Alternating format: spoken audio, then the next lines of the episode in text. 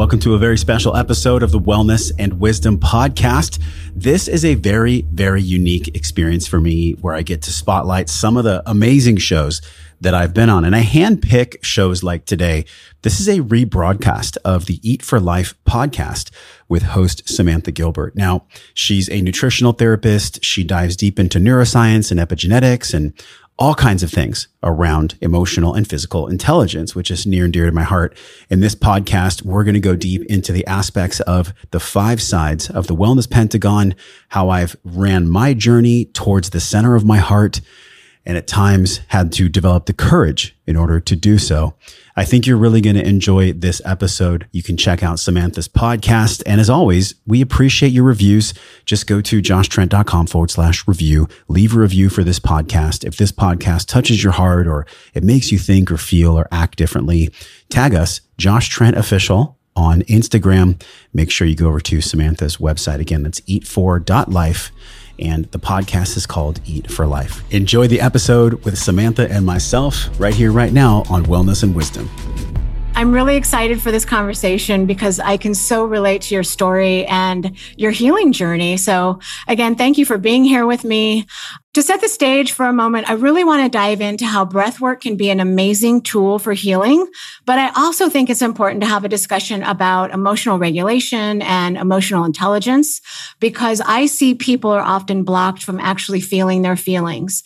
And I strongly believe that naming and being honest about how we're feeling and how we've been harmed, I think that's key, is an important and necessary aspect of the healing process. And, you know, I also feel like we've been conditioned to disregard our feelings, which creates a lot of confusion and sadness. And I know you've talked about that a lot on other podcasts. As an example, in the past, I literally would stuff myself with food as a way to stuff my feelings mm. and push them aside, which yeah you know, I know so many of our listeners can relate to. And to kind of dive in, would you tell me about the moment in your life when you realized that something needed to change? Can you describe for us what that was like and maybe where you were before this experience?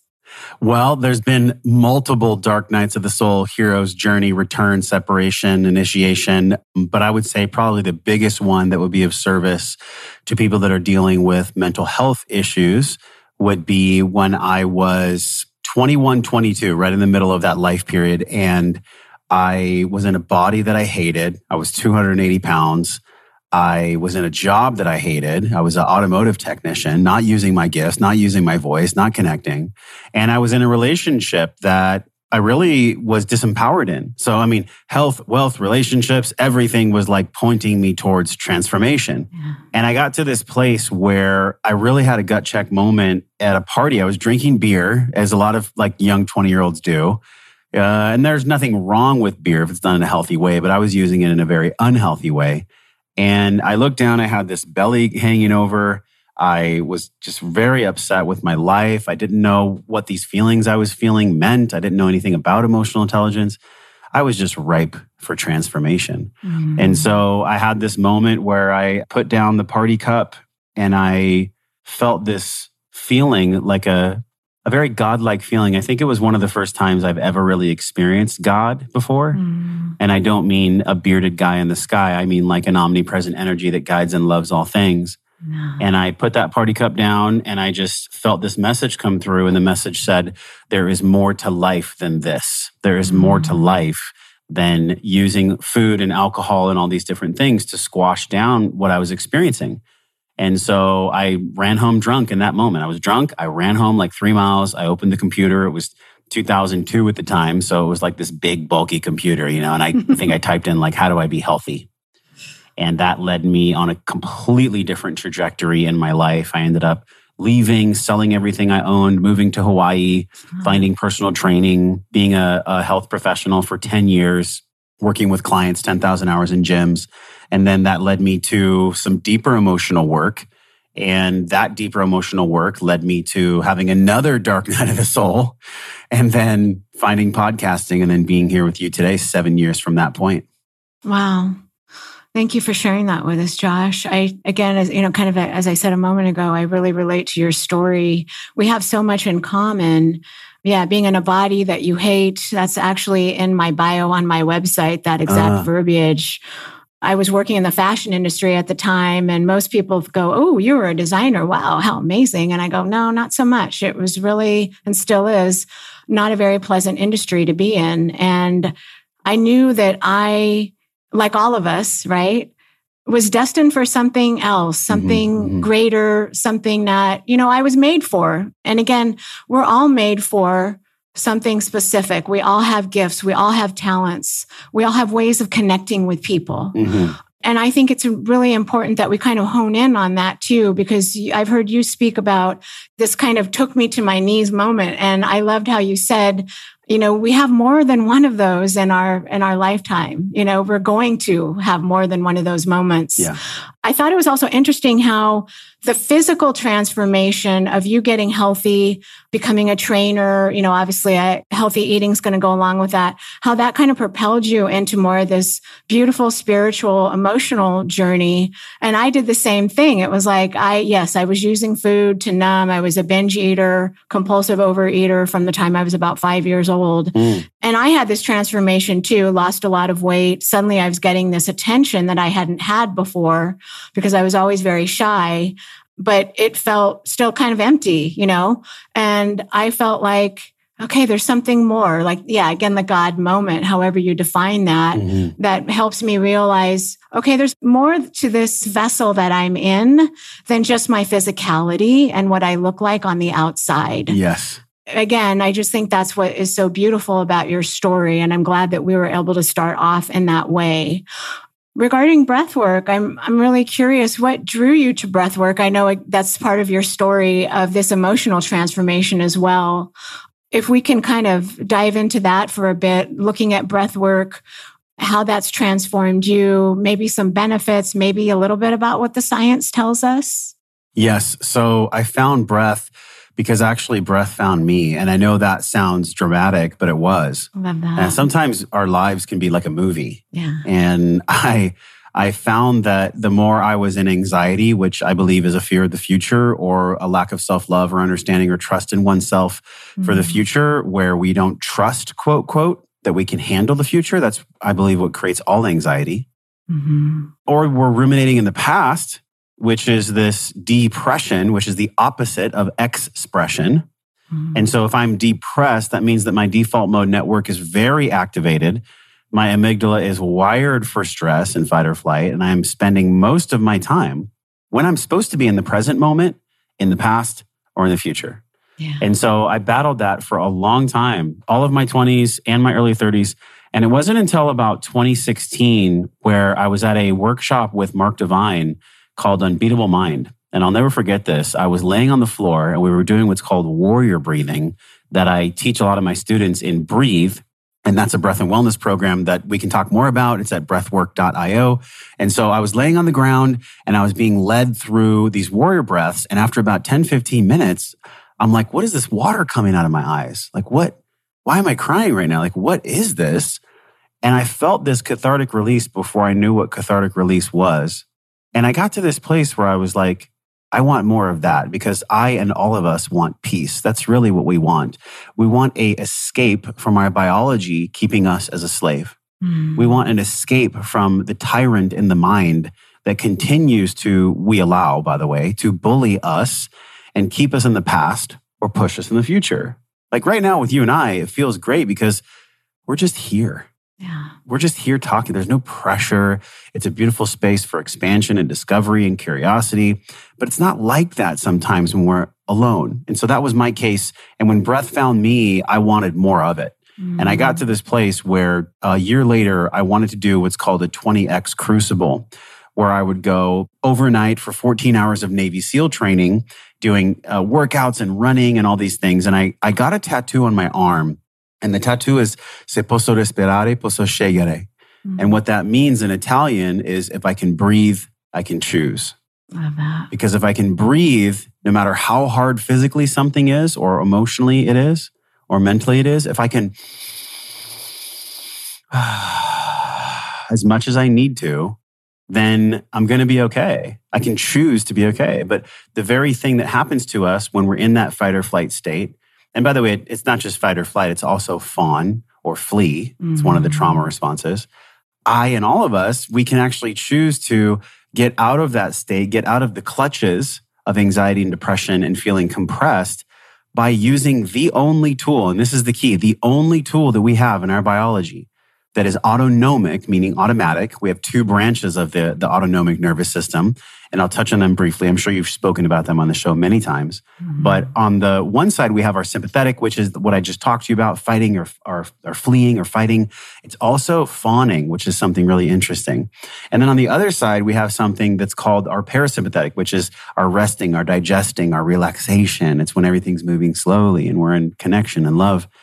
So we have to shift ourselves out of that compression or that panic mode and put ourselves over into the relaxation branch of the autonomic nervous system. That is the hmm. biggest deal that breath work can do. And here's the key. It's the only lever we have. So it's both voluntary and involuntary, but there's a way to do that. And we can unpack that a lot more because a lot of breath work is seen in public as people going and doing holotropic breathing and Wim Hof, and those things have a time and a place. But I really feel like breath has three specific categories, and hmm. each one of those categories need a lot of love and a lot of care. I really appreciate you saying that and how breath work can be this, again, lever to impact our nervous system positively. And so when it comes to things like depression, anxiety, OCD, and we get stuck and we get scared and we're, you know, we're white knuckling through whatever. I love that saying, if I can breathe, I can choose. I can choose in this moment yes. to take a step back. And I have to do that all the time. I'm sure you do too. You know, we're constantly bombarded with so many things, especially over the last is it two and a half years now? Three years? I've lost track of time. Just to who knows? Honest. I mean, the theater's still going. The the, the media is still attaching to their theater for clicks. Yes, exactly. well said. Amen yeah. to that. But choice, and I really that's so important. I want our listeners to really hear how you have this choice in any moment to take a step back, which is just amazingly beautiful. Josh, I'm curious, can we talk a bit more about like benefits? You know, we know that, you know, the, the calming of the, the nervous system, yes. how that impacts the limbic system. Those things are really powerful. But what are some of the benefits that you see specifically in your clients and in the work that you do and the programs that you run? And, and is there, I'm curious, do you have anything to share with regard to science and breath work? Wow, there's so much. I mean, this is such a great intellectual question, right? Because we're half beast and half spirit. So mm, obviously, yeah. if I'm going to do anything about my own health mentally, which is what you talk about so much on this show, there's actually a pre-frame, if you don't mind. I'd love to go into this pre-frame of really the deeper aspects of the question you're asking. And that is on a scientific basis, what can breath work do to benefit my life? Like, what am I really going to get out of this mm-hmm. as far as like the computational value for my own computer?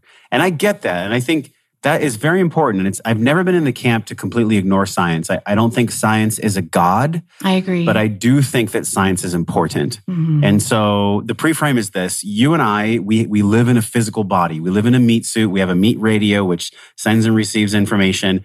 And in order for us to, to really embody the best life possible, we have to eat healthy food and drink clean water and we also have to care for this physical vessel in regards to movement. Mm-hmm. But that is one side of what I believe is a pentagon. And this is what I've been teaching. Life is a pentagon. Wellness is a pentagon. We have our mental, physical, emotional, spiritual, financial self that we really have to nourish here on planet Earth in order for us to live the best life possible. So breath work applies actually to all of these things.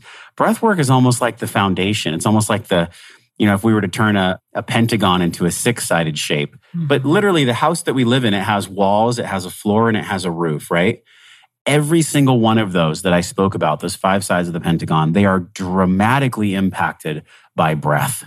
It literally is the fuel, literally and figuratively, the fuel that allows all of these aspects of ourself to be alive, to be here on planet Earth.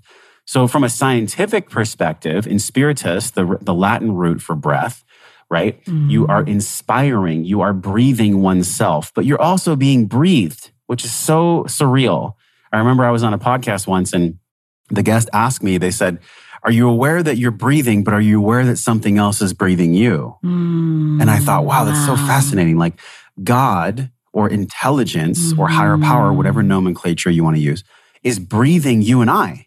Yeah. It's breathing you and I. And we are breathing ourselves as well. So, from a scientific perspective, breath is life because our cells are aerobic, which means they need oxygen in order to survive.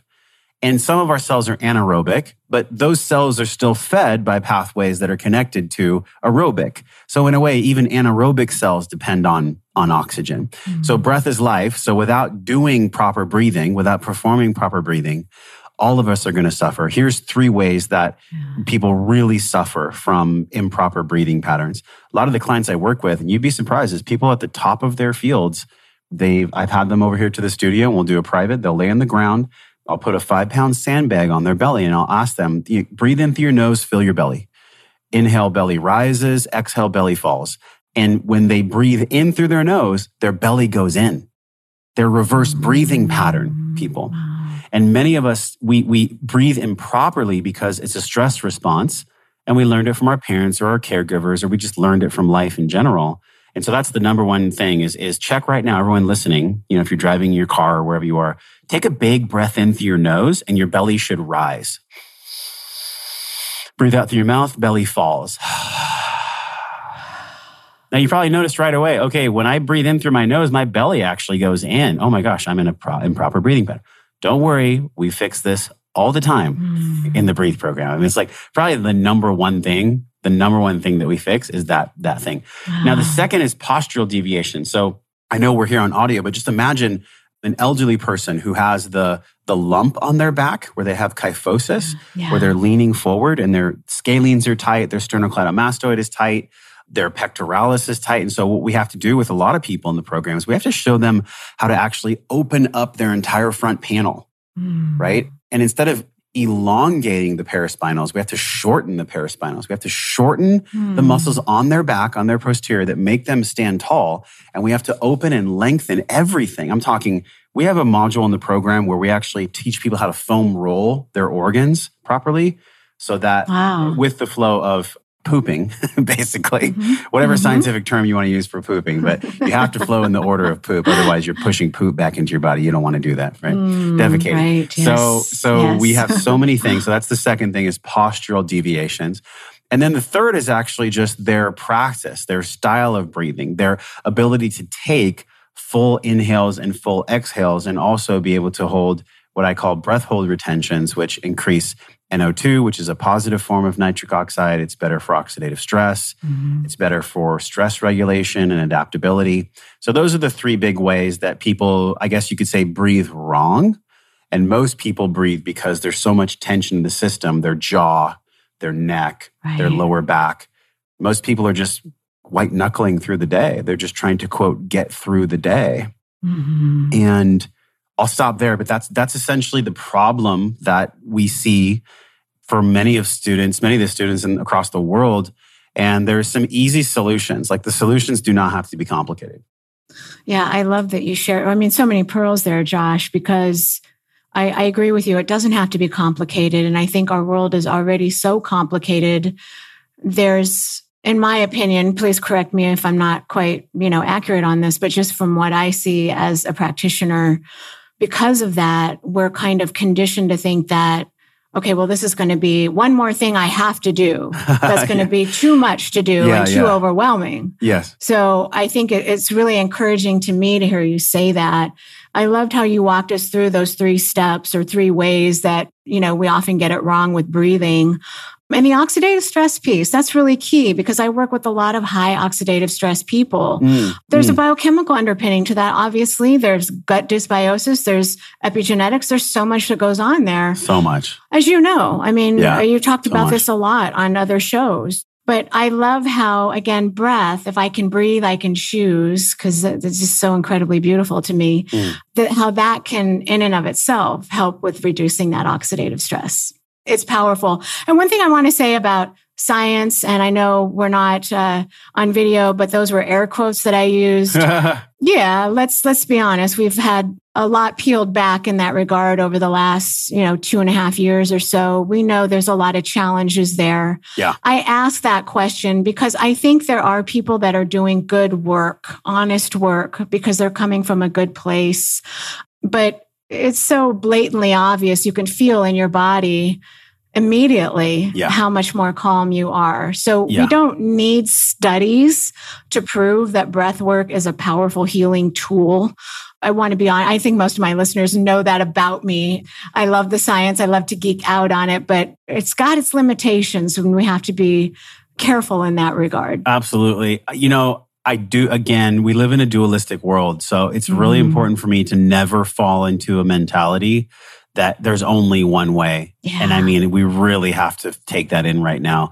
There's Mhm. not one way to breathe, there's not one way to think, there's not science that is the all encompassing God. Yeah. We have, unfortunately, in this world, and I used to do this, so I speak from experience, we have made science a God of safety. oh, yes. Where as long as science tells us that we are safe, then we have a quote, perceived sense of safety, which is absolute BS. To live is to be unsafe. If you really want to live, Mm. you have to be right in the middle of safety and danger. You have to be right there Mhm. if you really want to live. And that freaks out all the parents. I mean, I have a son and I'm like, I don't want him to be unsafe, Mhm. you know, but Yeah. yesterday, for example, he's on the couch and I had this feeling, I'm like, I think he's going to fall off the couch. No, you got to let him learn. You got to let him learn that there's gravity. Mhm. And three seconds later, he falls off the couch, hits his head, and now he's crying. I Mhm. run over to him and I'm like, I knew I should have, I knew I should have saved him. And I'm like, well, maybe not. Maybe not. Maybe, maybe the part of me learning how to be a parent is that I actually watch my child go through challenge. Obviously, if there's a threat to his life or, or grave danger, I'm going to step in. But Mhm. we have made science our parent. We have made science our Mm. parent. Science has been this mommy daddy that we have to be good for. We have to be good for science because if we're not, then mainstream media will shut us down and we'll be cancel cultured. And it is like the saddest thing that we have left God and higher intelligence out of the conversation. We have left our intuition out of the conversation. And are we really that surprised that ADHD, OCD, and all these mental health issues are exploding because Mhm. all of those things are a byproduct of an overloaded mind, yes. of an overloaded mind that is connected to science as a god, a mommy and daddy that we have to be good for. What a what a, a Mm. crazy pressure chamber for us to try to just breathe and live inside of in this construct of science being our parent and being a god. Mm. What an absolute joke. We have to find the middle of of science and of spirit. We we have to find the middle. Mm.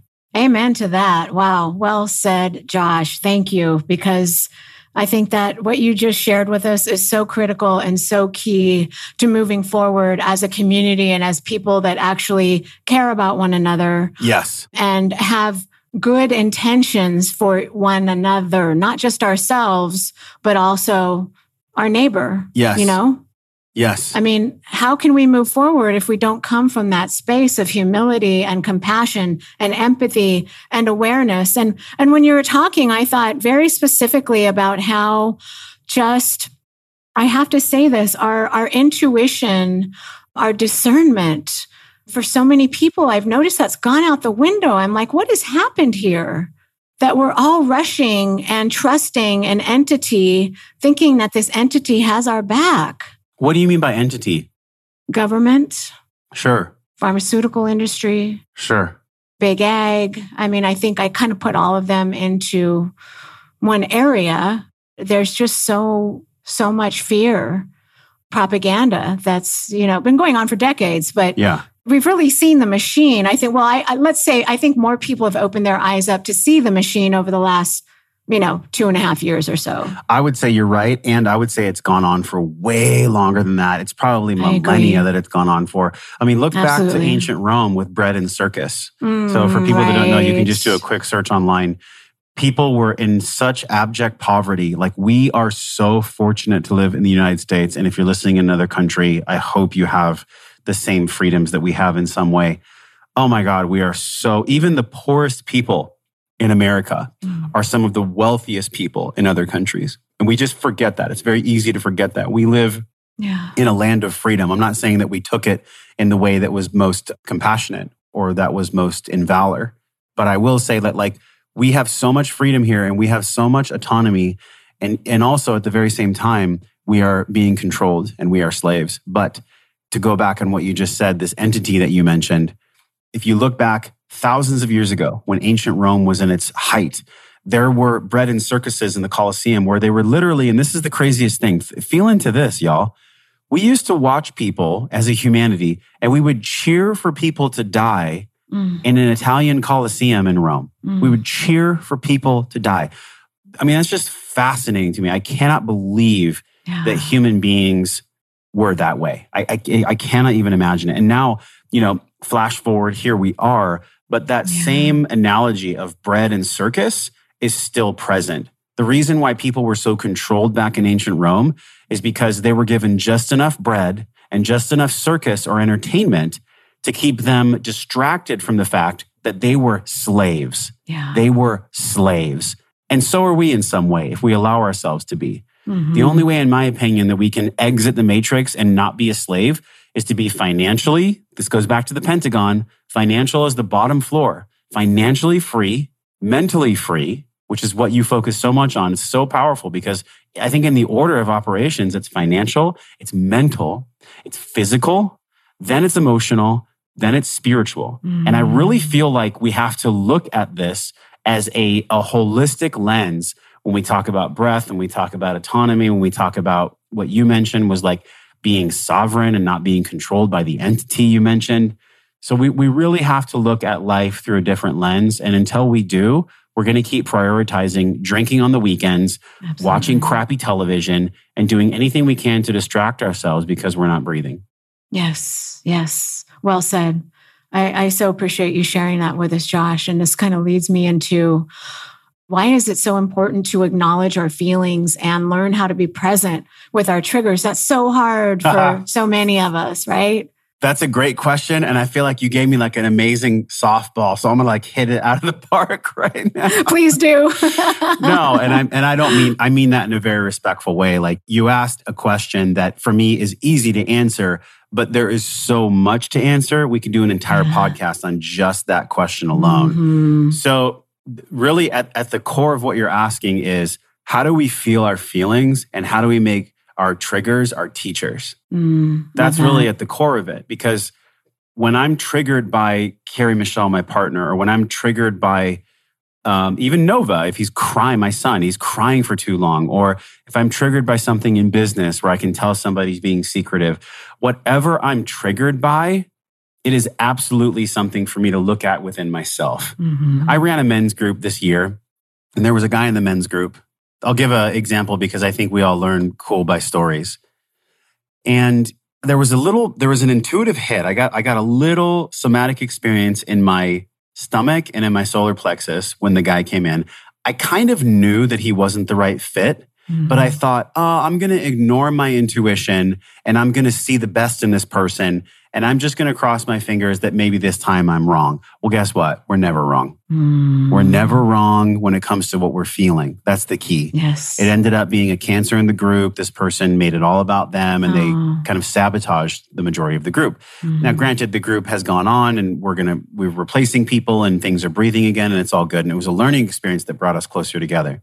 But I will say that example of we all can relate to this. We're in a friend group we're in a business or we're, we're in a group of any kind, and someone in the group is bringing an energy that is actually constricting or compacting the connection or the freedom to express in that group. And that's a really big deal because we all have an empathetic wiring in our brain that's a lot of why there is this complicit action when it comes to COVID and, and uh, in a lot of other ways, like why people aren't speaking up in the media. Mm-hmm. And that empathetic wiring is both for us and it's against us. Because, of course, I want to make sure that even you have a great life. You know, I'm here on your podcast and I'm like, how can I give the most value and how can I connect with everybody the most? But if I took that too far mm-hmm. and I, I, I felt an emotion like, like empathy or like connection, or I, I felt something that directed me so far on the other side where because I want to help someone, I'm actually going to make a four year old who's a boy think he's a girl.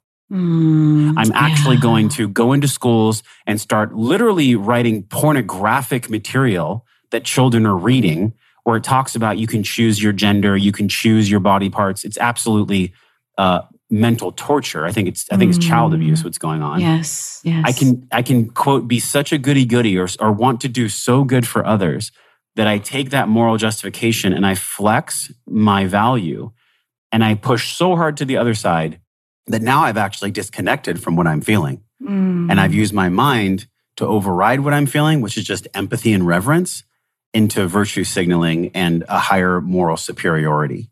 And that's the danger of feeling your feelings so deeply that you really lost the significance of what your feeling actually is. And then on the trigger side, of course, anytime, as I mentioned, we are triggered, it is an invitation to heal something inside of ourselves, no matter what it is. And I know that sounds like a very um, complex and contradicting answer, but truly, like whatever I'm feeling in any moment is definitely something that lives inside of me. There's evil in me, there's malice in me. And if I'm not at peace with that and on a consistent basis, taking inventory of where does all this aggression and where does all this crunchiness live inside of me, I'm going to subconsciously project that onto other people Mm. without me even knowing it. And I'm in a beautiful way going to attract people that trigger me the most. I mean, that's what Mhm. relationship is. I don't know if y'all got the memo. Real Mhm. relationship, real sacred intimacy is about how you trigger one another and how you move through it. There is no such Yes. thing as good vibes only. Yes. That is the biggest load of BS I've ever heard. There is absolutely in nature or life no such thing as good vibes only. I see these people with the sweatshirts and it's like good vibes only. It makes me want to puke. Yeah, me So too. there's- there's a middle road there. I'm so with you, Josh. well, that's just denial and avoidance, in my opinion. That's right. 100%. It's like I don't, I don't want to rock the boat. Let's just go with the flow, even though this is I'm really not okay with this. I before I went through, you know, quite a bit of counseling, and you know, this is ongoing work. But before I went through counseling, I really started to see how this was playing out in my life Mm, again, going back to community, how yes, we need those people in our life so that we can work through these things together. But if that other individual, for example, is not willing to also look at their own stuff mhm. and look at their own triggers, then that's also problematic. So, I mean, that's, and this is another show, of course, right? Yeah. So I don't want to go too far into this, but you made me think about, you know, kind of this, this spectrum of where we go. And, you know, yes, you can go too far and the virtual signaling thing, which just drives me nuts. And, Mm, but then there's the other side that goes too far as well, where we just don't care. yeah. Nihilism and putting our head in the sand is easy. Right. And I'm not sitting here on some moral high ground where I'm justifying judgment I have towards people that give up. I mean, shit, I've been there. We all I've, have. I've, I've given up in life where I'm like, eh, I'll just Mhm. put my dream on the side and, Certainly. you know, I'll, I'll, make money and then I'll just have my little dream on the side. It doesn't work that way. Mhm. You either live your dream life or you don't. I'm sorry, that's the cold, Mhm. stark reality. And so when it Mhm. comes to people that give up, I have compassion for them because I've been there. And also, there's another way.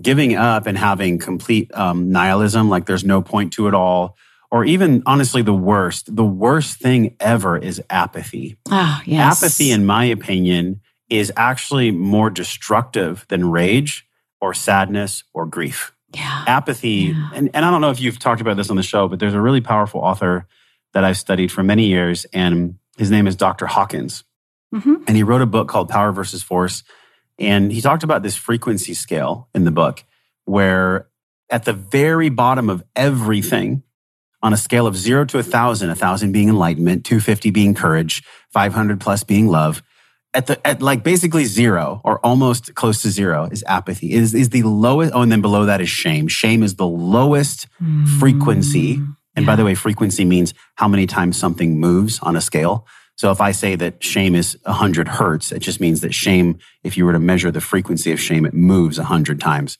Vibration is everything in the world. So Mhm. yeah, shame. And then above that is apathy. If you and I are apathetic to life, it means that we have not just given up, it's that we don't even care that we've given up. yeah. And that is the most, I believe, apathy and shame are the most destructive forces in the universe. So if any of us are experiencing those things, it's okay. It's all beautiful. It's all perfect, but it's all painful because it's wanting us to move to the next level, which is sacred anger. Because Mhm. after anger comes inspired action and then Mhm. acceptance. And then you start walking the ladder up to these other emotions that are more empowering. So I, I, I do think that it's really important that we get clear on how to feel our stuff. I have a unique process that I've been working on for a book, actually. Everyone's in a collective amnesia where we're all yes. remembering what we've forgotten. Yeah. How great we are, how loved we are, how beautiful we are. Look, it's easy for me to sit here with us on this podcast. We're in a, you create a beautiful space, right? You're curious, you you have a passion. I mean, I looked at your website, like you're serving people in the deepest way. When you create a space like that, it makes people feel safe to express and it makes curiosity flourish. Mm. So what I'm about to share, it's easy for us to take from here and feel from here. But what do we actually do with what we're about to talk about when the podcast turns off? That's the biggest part. Yes. What do, what do we, what inspired action can we take? And I think it boils down to a lens. The, the lens that I've been working on and, and what I've been working on for the book that I'm writing is a concept that I call emotional intelligence squared. So it's a process of emotional inventory and connecting three layers of head, heart, and soul. So we think about like the head. The head is where our executive function happens, where everything happens in the brain. It's where we give and receive information, and it's also where we're safe. And then our heart space, you know, our, our chakra, um, our anahata, this is like where we really feel things in life. This is where our mm-hmm. feelings direct us to our emotions, which is energy and motion. And then on a soul level or a gut level, I think this is really a connection to God, to higher power, to something outside of ourselves that we trust and we lean on when things get really hard. Yeah. So, how do we do this? How do we do this? How do we put our head, Samantha, our heart, and our soul in alignment? And I went through the gamut on this. And it was actually earlier this mm-hmm. year that I was I was at a little retreat and I crept away and I was journaling and I and I just had like this, aha, I got it. Like I, this is how we do it. We actually do a process called CCI, which is curious compassionate inquiry. I get a piece of paper and it's a simple piece of paper. And on the, I draw a line down the middle. I'm going to do it right now. And on the one side, I, I draw a minus sign, and on the other side, I draw a plus sign. The minus sign is anything in life that I know is causing me pain. Mm. Anything in life that I know is hurting me, constricting me, relationship, job, whatever it is. And I go to 10. So one through 10 on the left. Then on the plus side, I write all the things that I'm truly grateful for, and not just things that I'm like ticking the box for I mean things that I really like. I'm grateful for our conversation today. I really am. Oh, and I'm grateful that people are spending their time with us. Like I really am. Mm-hmm. I'm grateful that um, I get to sleep eight hours. I'm grateful that this morning I got to meet with a friend and we had a smoothie together and it was this beautiful. I'm, I'm grateful for these things. And I, and I write those down. And then this is the key in this first part of the inquiry process. And I promise I'll bring this all together. And please interrupt me if you want to. I love it. I love where we're going. Yeah, please go On ahead. On one side, I have all the things that hurt me. On the other side, I have all the things that expand me. Mm. I circle the one on the left that is causing me the most pain. And we all know what it is. Everybody knows if they did an inventory, we all know that there's one thing in our lives that is causing us the most constriction. Yes. And then I circle the one on the right that lights me up the most. And I and I draw a little connection. I put arrows and I, and I ask myself, okay, I put my hand on my heart, I put my hand on my stomach, and I take a deep breath. And I go, huh, who in my life, I'm curious, this is the curious part of it. Who in my life could I reach out to right now? Maybe it's Samantha as my coach. Maybe it's the Wellness and Wisdom podcast. Maybe it's this podcast. Who, who can I go to that leads something that has a, a life that I love, that I could see myself embodying?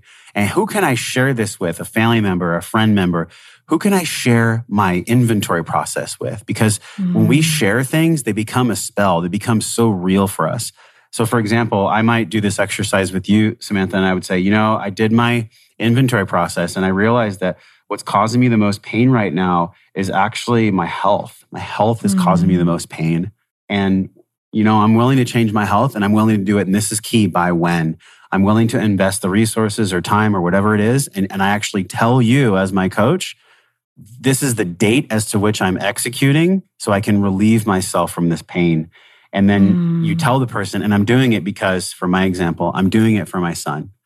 Maybe in, in some times of despair, we don't even have the charisma or the, or the, the weight to do it for ourselves. Maybe we have to do it for other people, our family, our kids, our someone, someone else yeah. that we care about in life. And so that mm-hmm. moves us mm-hmm. forward to the inspired action. So that is like a very simple way of doing this, this inventory. And then from there, this is the last portion of this, this EI2 process. After I've done the CCI, I get really curious about what's going on. I make a commitment. I speak to someone else. there's so much power in being vulnerable and actually me sharing with you what I'm what I want to do, what I have a desire to do. There is a quick caveat that I want to share, and I'm sure you've seen this in your work. We have to be very cautious about who we share our dreams with. Absolutely. Absolutely. So you have to build your intuitive faculty to know, yeah. all right, if I'm doing the CCI process and I'm in this emotional intelligence squared, and I do reach out to Samantha and I share, I have to make sure that she's actually someone that has my highest goals in mind and that has my highest dream in mind. You'll know when you share because you'll either leave their presence feeling more open and less closed. Yeah. And you'll know you can find who your true friends are, by the way. Yes. When you start getting this real with them, mm-hmm. because they'll show you if they have the, the chops to actually hold space for you or not. And so this last part is of the CCI is really, okay, I ask myself like five big questions. And the five big questions are, and we always go five whys deep. Eh, eh, with your clients, how many whys deep do you go on stuff? Is it is it five? Is it 15? Like, you know how kids ask parents why, why, why, why, why? Yes. How many whys do you typically go deep? Yeah, that's a really great question because I think, in all honesty, it depends on the person that I am helping yes. and walking through their journey with. So it could start anywhere from, you know, maybe 15 or 20 different points. Of course, that's from a health perspective. But then once we work on that, as we talked about previously, then the emotional aspect starts to get kind of heated up and yeah. you start to see things a little bit differently. So that's another layer, if, if that makes sense. It makes perfect sense because I'm thinking like, okay, in order to let, like, think of this kind of crude analogy, but we bury people six feet deep, right? Mm, so if we want yeah. some emotional being or if we want some mental construct to die, we have to go at least five or six feet. We have to ask yeah. at least five or six deep questions. Mm-hmm. So the first mm-hmm. question that I write, and by the way, this is after we've done the first part that I've talked about. Mm-hmm. After we've done the first part of the CCI, then we go a little bit deeper. We start to actually engage the mind. First, honestly, all we did was we just engaged like the psyche. We're like, okay, what's going on? Yeah. Let me see what's in my pantry. Like mm. we, ah, did, we did that analogy. basically. Mm-hmm. And then from after that inventory process, then we go deeper. Then we actually start listening to the mind as a lens. Okay, here's the five questions that I ask. What mm. am I thinking? Write it down. I'm thinking that um, I'll be fat forever. I'm thinking that I am genetically cursed. I'm thinking that it's too hard for me to lose weight. I mean, just list them all out and get mm-hmm. it almost like you're emptying a garbage can. Just like get it out of there. And then what thoughts are running through my mind about these person? In other words, what thoughts are looping? So I might have thoughts that I feel, but what's the what's the predominant thought that is like really coming through? What what story essentially? What story is my mind telling me about this? And then another big one, two big ones. This is, this is like we talked about earlier. Am I reliving the past? Mm, yeah. So I've I've gotten to this thing. I've done I've done my inventory and I've circled my thing and I know okay, is this thing something that I'm reliving from my past? Am I just raking up old stuff and am I just doing it or am I projecting my fear of this thing that I took inventory on? Am I putting it in the future? Yes. If you go that deep, you're going to find something. You're going to find something really beautiful. And then now what we've done, Samantha, is we've like satisfied the mind. Mm-hmm. Now the mind can rest a little bit. So it's not like the tyrant that's overpowering the heart and the soul. And this kaleidoscope lens that that I'm really learning more about, and a lot of people in our our I guess you could say our field of health or wellness or personal development, they put a lot of intellectual terms on this stuff. Yes. So just because I'm saying CCI, EI2, it's just a way for me to conceptualize it. It doesn't mean you guys even have to call it this, right? But at the end of it, we have a moment where now that we've calmed the mind, this is how I do it. I put my hands, both hands on my solar plexus and my heart, and I take 20 to 30 circular breaths. And this is exactly how I do it. I'll just do three with mm-hmm. you right now. We can do it together. Mm-hmm. Inhale through your nose, exhale through your mouth like a circle. Imagine with your eyes closed that you're drawing a circle.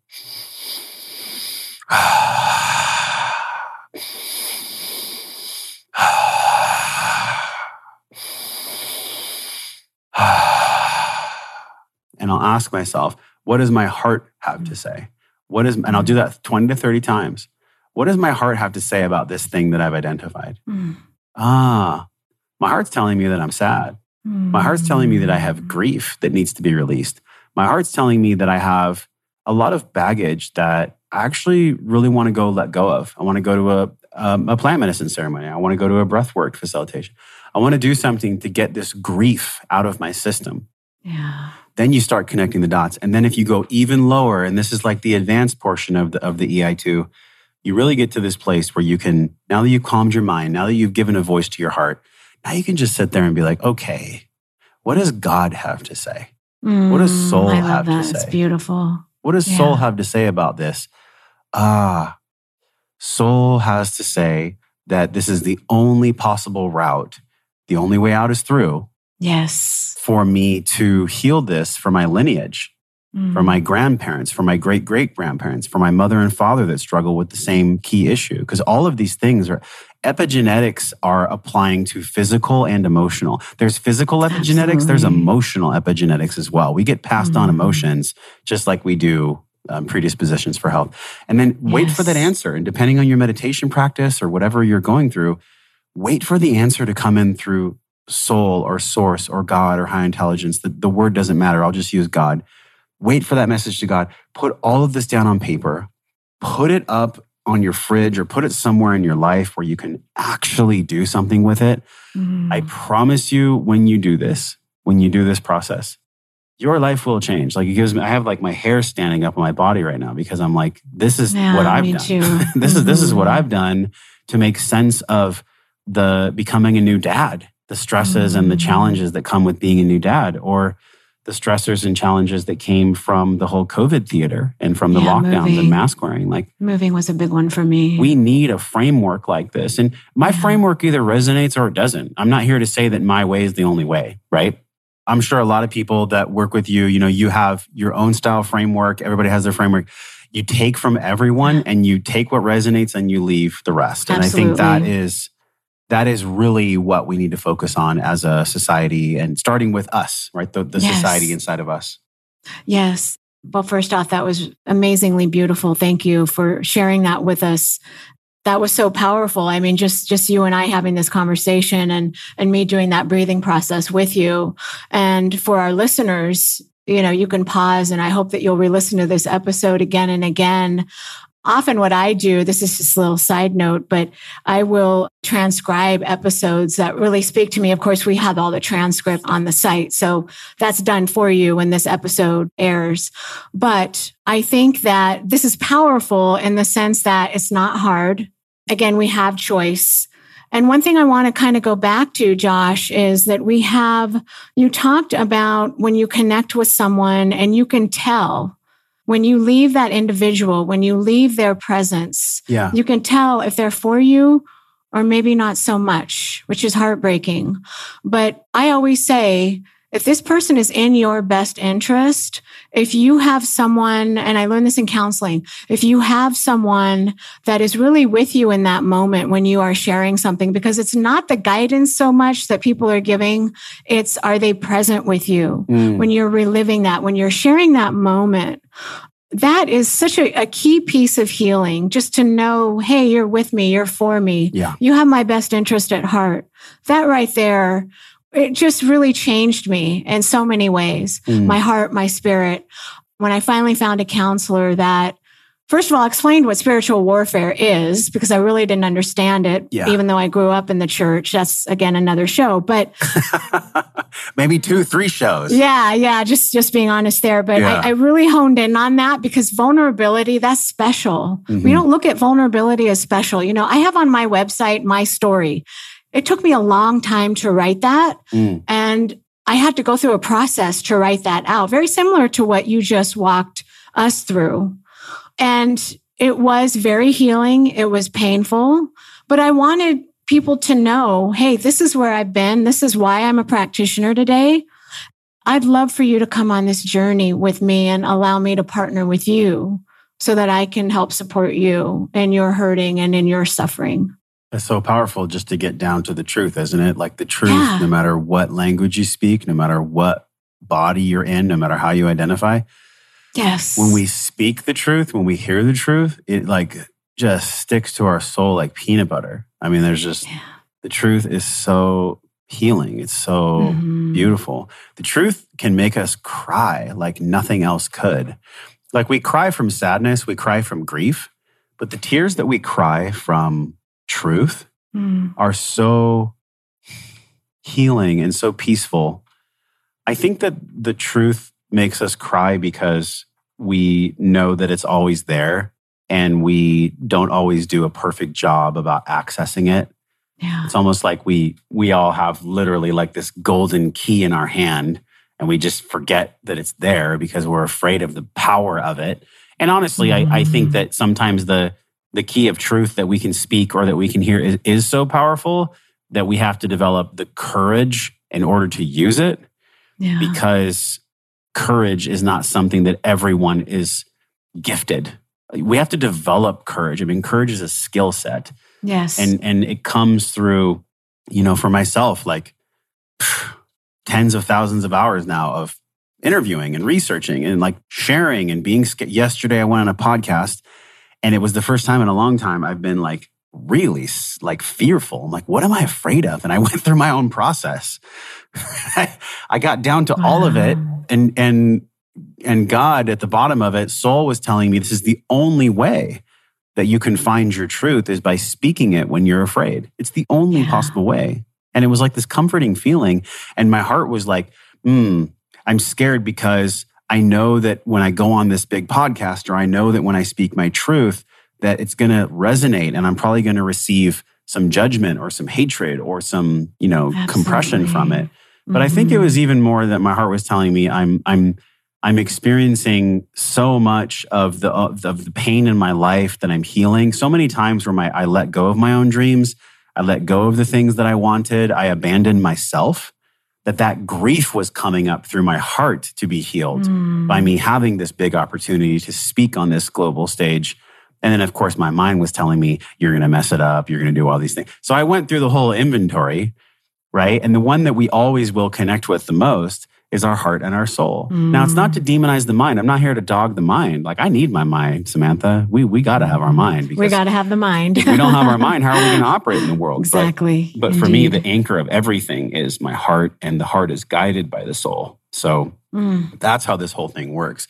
So beautiful. And and honestly, I I really feel like we're afraid. I feel like we're afraid to use that that key of truth that we hold because in order to do so, I think we have to go through thousands, thousands of these uh, inventory processes yes. on a daily, weekly, monthly, yearly basis in order to have the courage to sometimes uh, unlock the the truth that we know we we we know we must say but we don't say it because of all the inventory stuff that, mm. that hasn't been mm. unpacked yet. Yes. So it's really powerful for us to like tune in and just and stick with it and you know, years from now, if you do this, years from now, you'll look back and go, wow, look at what I've created. Look at what I've accomplished because I've just done the actual work to understand who I am.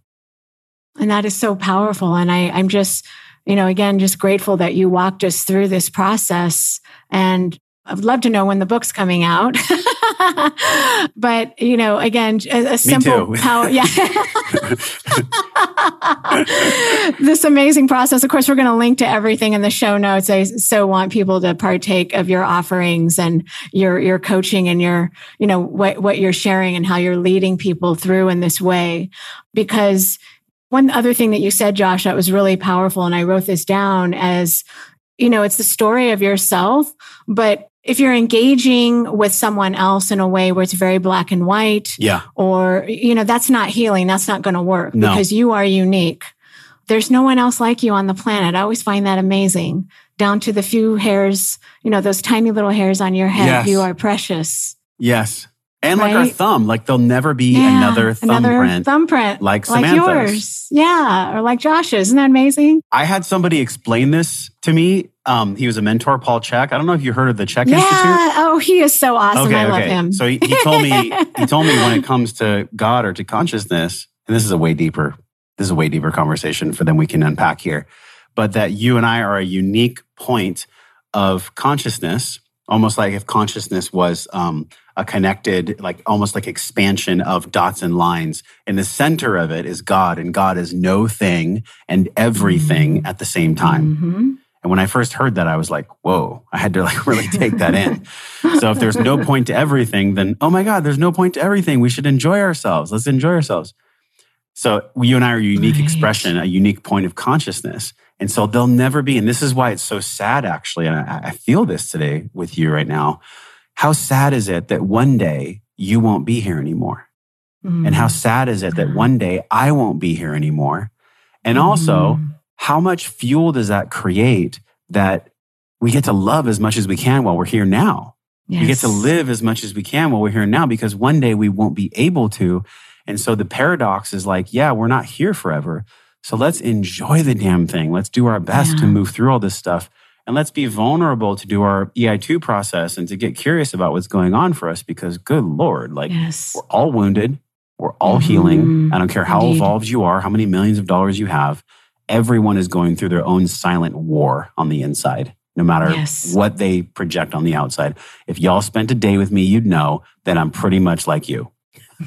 I just happen to have like that. dove into this work like you, Samantha, where we can speak from it from my higher self. My higher self is, Yeah. is directing most of the conversation, but my lower self is still working on the stuff that I'm that I'm sharing with y'all.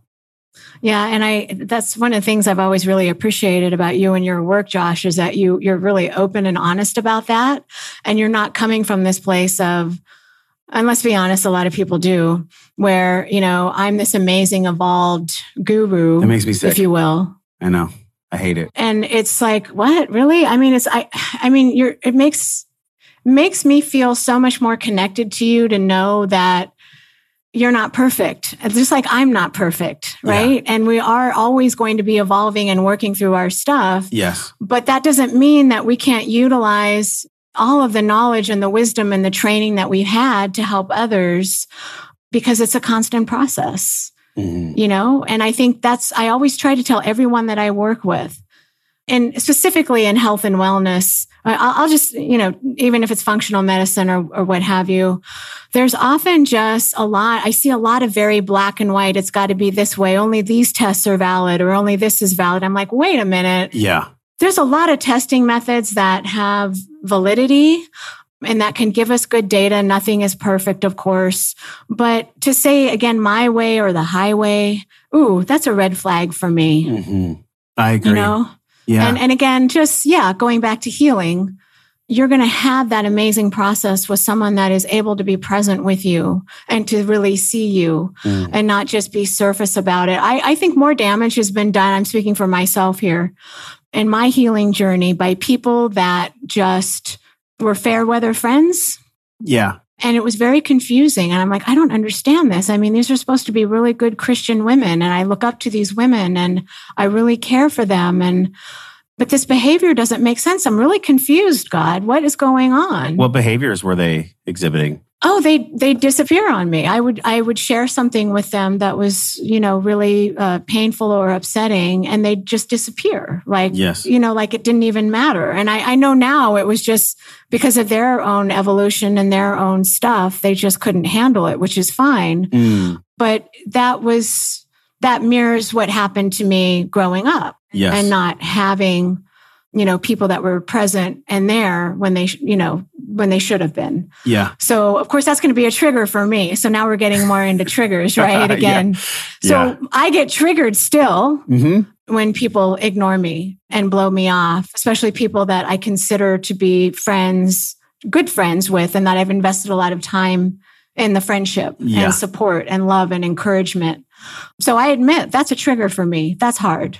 And isn't it great that you can see it's beautiful because in the act of you admitting or in the act of you sharing that you still have triggers, you actually start to take away the trigger. You actually start to give the trigger the exact salve that it wants. Mhm. This is the hardest thing. Yesterday, when I went on this show, and the show is the Aubrey Marcus podcast. So it's like a very Mm. well known podcast Yeah. out there. It's in the top 100. Mhm. And I was really nervous. And in the first three minutes of the podcast, I literally named what I was experiencing. I was like, we were talking about life, and I was like, yeah, you know what's interesting? I had some imposter syndrome coming up before I went on your show today. And I just went right to it that's awesome. because then it takes the pressure off of me. Yes. And it gives people an understanding that, like, I'm not on the mountain. I don't have this thing perfectly wired. And then we went on to have this great conversation. But if I wouldn't have done that, if I wouldn't have actually spoken it to the room gotten it out of the way to actually Yeah. address the trigger, for, for me, it was a trigger Yeah. that I shared with y'all. I, I did the process earlier. I did it that morning. that allowed me to have the spaciousness to share and express.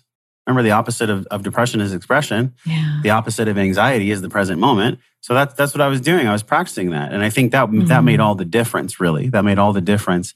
And you know who I learned that from was Gay Hendricks. Gay Hendricks, uh, Gay and Katie Hendricks are very powerful in what they do. Have you followed some of their work? Mm-hmm. I have, yes. So he he told me a story, and he and he wrote about it in one of his recent books, where the very first talk he ever gave, he was on a stage, and he shared with everyone. He did a talk before, and he was like nervous, but he didn't share. So it was actually the second talk he ever did.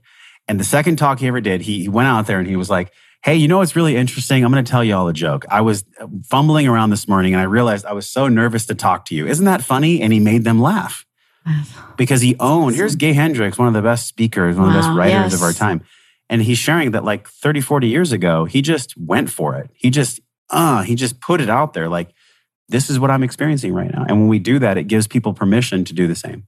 Mm-hmm. Indeed, it does. Yeah, I think it's a beautiful practice to be able to get into that that space of just you know again being vulnerable and honest and just just throwing out there, hey, this is kind of what I'm experiencing right now, and yes, and how can we weave that into the discussion that we're having? And of course, when people are listening in, that's healing them too. And like you said, giving them the permission and the space and the freedom. I like that word freedom as well to say, oh wow, yeah, I think I, I, know I struggle with that too. And, you know, if Sammy says it's okay and she's sharing her story online, I hear this the most, Josh.